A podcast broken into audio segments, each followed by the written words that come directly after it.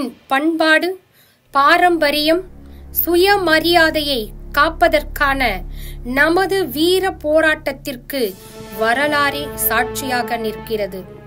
பாரதத்தை கைப்பற்ற வேண்டும் என்றால் நமது கலாச்சாரத்தை அழிக்க வேண்டும் என தொடர்ந்து அந்நியர்கள் நமது கலாச்சார மையங்களை தாக்கினர்.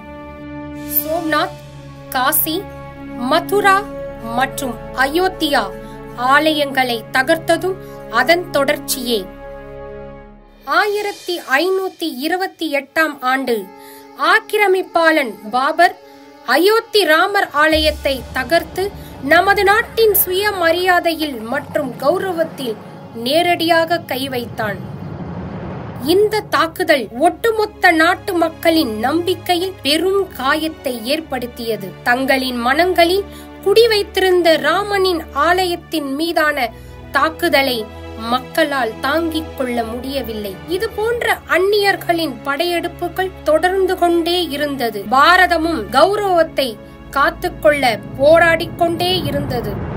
தங்களின் குழந்தை ராமனின் பிறப்பிடத்தில் அந்நியன் பாபரின் பெயரால் கட்டப்பட்ட அவமான சின்னத்தை அகற்றுவதற்காக பாரத மக்கள் சபதமேற்றனர். அக்கட்டிடம் இந்து சமுதாயத்தின் சுயமரியாதையை உறுத்தி கொண்டே இருந்தது.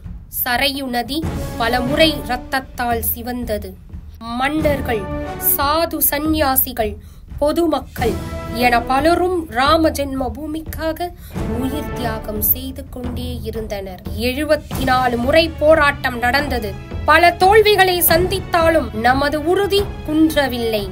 இந்துக்களின் ரத்தம் பலமுறை சிந்தினாலும் தொடர்ந்து போராடியும் மனதில் ஏற்ற சபதம் சிறிதும் குறையவில்லை. பதினைந்து ஆகஸ்ட் ஆயிரத்தி தொள்ளாயிரத்தி நாற்பத்தி ஏழாம் ஆண்டு இந்தியா சுதந்திரத்திற்கு பிறகு தொடர்ந்து இந்த போராட்டம் புதிய வடிவம் எடுத்தது.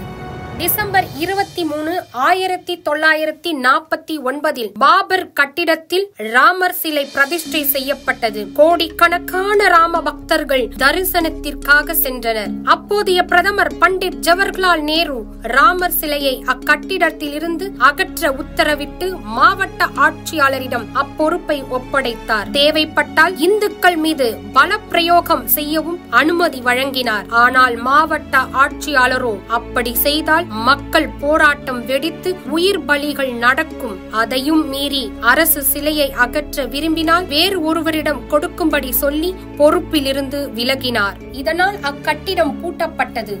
அர்ச்சகர் மட்டும் உள்ளே சென்று வர அனுமதி வழங்கப்பட்டது. எனவே மக்கள் கோவிலுக்கு வெளியிலிருந்து பூஜைகளை செய்தனர்.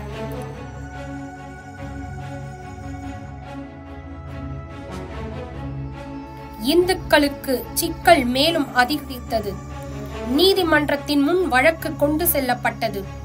எதிர்த்தரப்பினர் ஸ்ரீராமனின் பிறப்பின் மீதே கேள்வி எழுப்பினர். அவர் அயோத்தியில் பிறந்ததற்கான ஆதாரம் கேட்கப்பட்டது.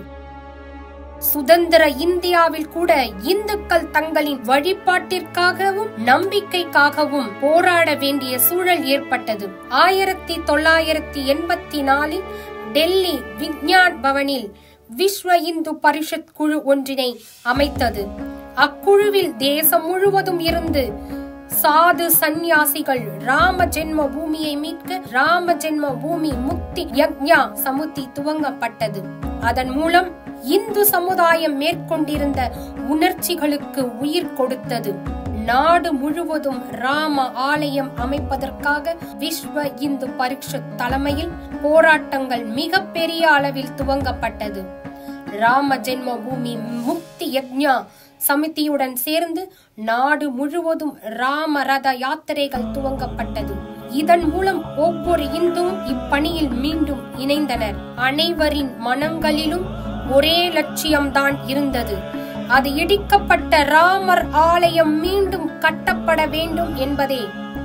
ஆயிரத்தி தொள்ளாயிரத்தி எண்பத்தி ஒன்பதில் ரெண்டு லட்சத்தி எழுபத்தி ஐந்தாயிரம் கிராமங்களில் இருந்து ஆலய கட்டிட பணிக்கான பூஜை செய்யப்பட்ட கற்கள் கொண்டு வரப்பட்டது.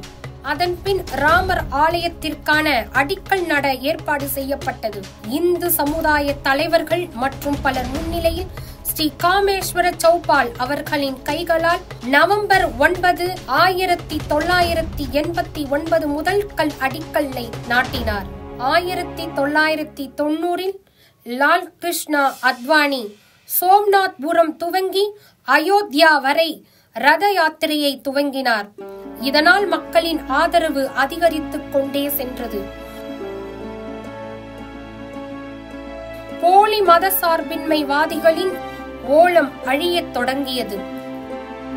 விஸ்வ இந்து பரிஷத் கோவில் நிர்மாணத்திற்காக அக்டோபர் முப்பது ஆயிரத்தி தொள்ளாயிரத்தி தொண்ணூறு மற்றும் நவம்பர் ஒன்று ஆயிரத்தி தொள்ளாயிரத்தி தொண்ணூறு ஆகிய தேதிகளில் நாடு முழுவதும் உள்ள மக்களை கர சேவைக்கு அழைத்தது. நாடு முழுவதும் இருந்து இந்துக்கள் கர சேவைக்கு அயோத்தியில் குவிய துவங்கினர். இதனால் ராமபக்தி மற்றும் தேச ஒற்றுமையின் பிரவாகத்தை காண முடிந்தது. ராம பக்தர்களை தடுக்க அப்போதைய உத்தரப்பிரதேச முதல்வர் முலாயம் சிங் யாதவ் அயோத்தியில் ஈ காக்கை பறப்பதற்கு கூட தடை என்ற நிலையை ஏற்படுத்தினார். அயோத்தியில் இருந்து இருநூறு கிலோமீட்டர் தூரத்திலேயே வாகன போக்குவரத்து நிறுத்தப்பட்டது. அயோத்தியா போர்க்களம் போல மாறியது. தேசம் முழுவதும் இருந்து வந்த ராம பக்தர்கள் ராமநாமத்தை உச்சரித்த வண்ணம் கோஷங்களை எழுப்பியவாறு பல நூறு கிலோமீட்டர்கள் நடந்தே சென்று அயோத்தியை ந- அடைந்தனர்.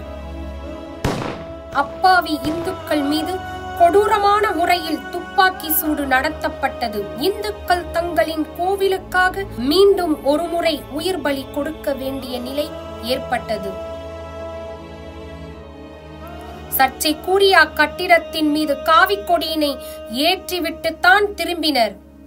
இந்துக்களின் சுயமரியாதையை மீண்டும் ஒரு முறை சீண்டுவது போல் இச்செயல் அமைந்தது. ஆறு டிசம்பர் ஆயிரத்தி தொள்ளாயிரத்தி தொண்ணூத்தி ரெண்டில் மீண்டும் ஒரு முறை கரசேவை துவங்கியது. இதற்காக நீதிமன்றத்தை அணுகியும் அனுமதி வழங்கப்படவில்லை.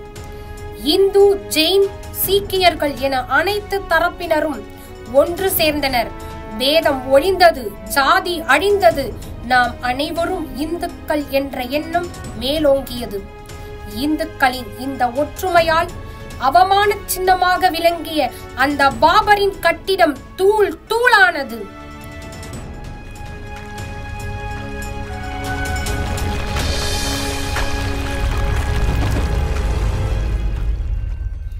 அந்த நொடி தர்மத்தை சூது கவ்வினாலும் தர்மமே வெல்லும் என்ற வரிகளை மெய்ப்பிக்கும் விதமாக அமைந்தது. இருந்தும் போராட்டங்கள் முடியவில்லை. போலி மத சார்பின்மைவாதிகள் ஸ்ரீராமனின் பிறப்பின் மீது மீண்டும் மீண்டும் கேள்வி எழுப்பிக் கொண்டே இருந்தனர். சுதந்திர இந்தியாவில் இந்துக்கள் தொடர்ந்து போராடிக் கொண்டே இருந்தனர்.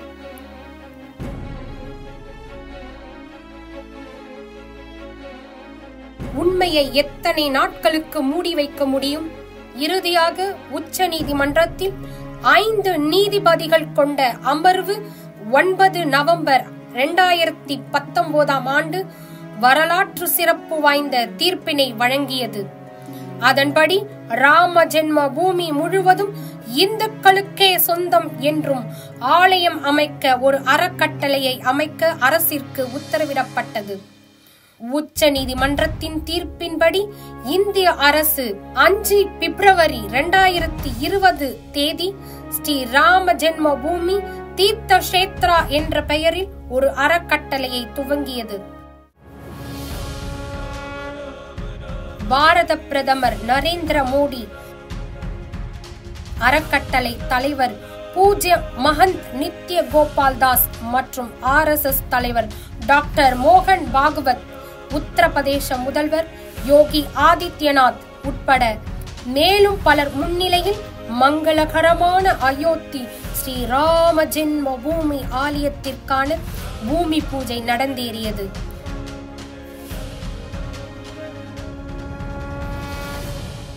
இப்படி பல நூற்றாண்டு காலமாக நடந்து வந்த ராம ஜென்ம பூமிக்கான போராட்டம் வெற்றி அடைந்தது.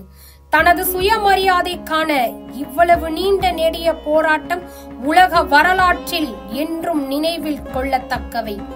ஸ்ரீராமர் பாரதத்தின் கலாச்சாரம் பாரம்பரியம் தனிமனித ஒழுக்கம் போன்றவற்றிற்கு முன் உதாரணமாக திகழக்கூடிய மரியாதா புருஷோத்தமன் ஆவார் இமய முதல் குமரி வரை இருக்கக்கூடிய ஒவ்வொரு தனி மனிதனையும் ஒன்றிணைக்கக்கூடிய ஒற்றுமையின் வடிவமாவார். ராமர் ஆலயத்தின் மீதான பாபரின் தாக்குதல் உண்மையில் பாரதத்தின் சுயமரியாதை மற்றும் தேசியத்தின் மீதான தாக்குதலாகும். பிரதமரின் கரங்களால் துவங்கப்பட்டுள்ள இந்த ஆலய பணியானது வெறும் அந்நிய சித்தாந்தங்கள் இடம் இருந்து நமக்கு கிடைத்த வெற்றி மட்டும் அல்ல அது ஸ்வராஜ்யத்தின் சூரியோதியும் கூட. ராஜராஜேந்திர சோழன் கிருஷ்ண தேவராயர் சிவாஜி மகராஜ் துவங்கி மகாத்மா காந்தி வரை விரும்பிய ராம ராஜ்யத்தின் துவக்கம் இது. ராம ஜென்ம பூமியில் அமைய இருக்கும் கோவில் இந்திய கலாச்சாரம் பாரம்பரியத்தின் பெட்டகமாகவும் இருக்க போகிறது.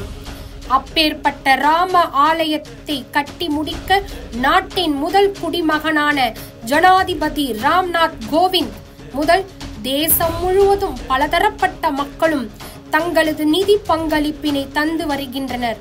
தாங்களும் தங்களால் இயன்ற நிதி பங்களிப்பினை தந்து நாட்டின் சுயமரியாதையின் சின்னமாக விளங்க இருக்கும் ராமர் ஆலயத்தின் நிர்மாண பணியில் கைகோர்க்க வேண்டும் என அன்புடன் கேட்டுக்கொள்கிறோம்.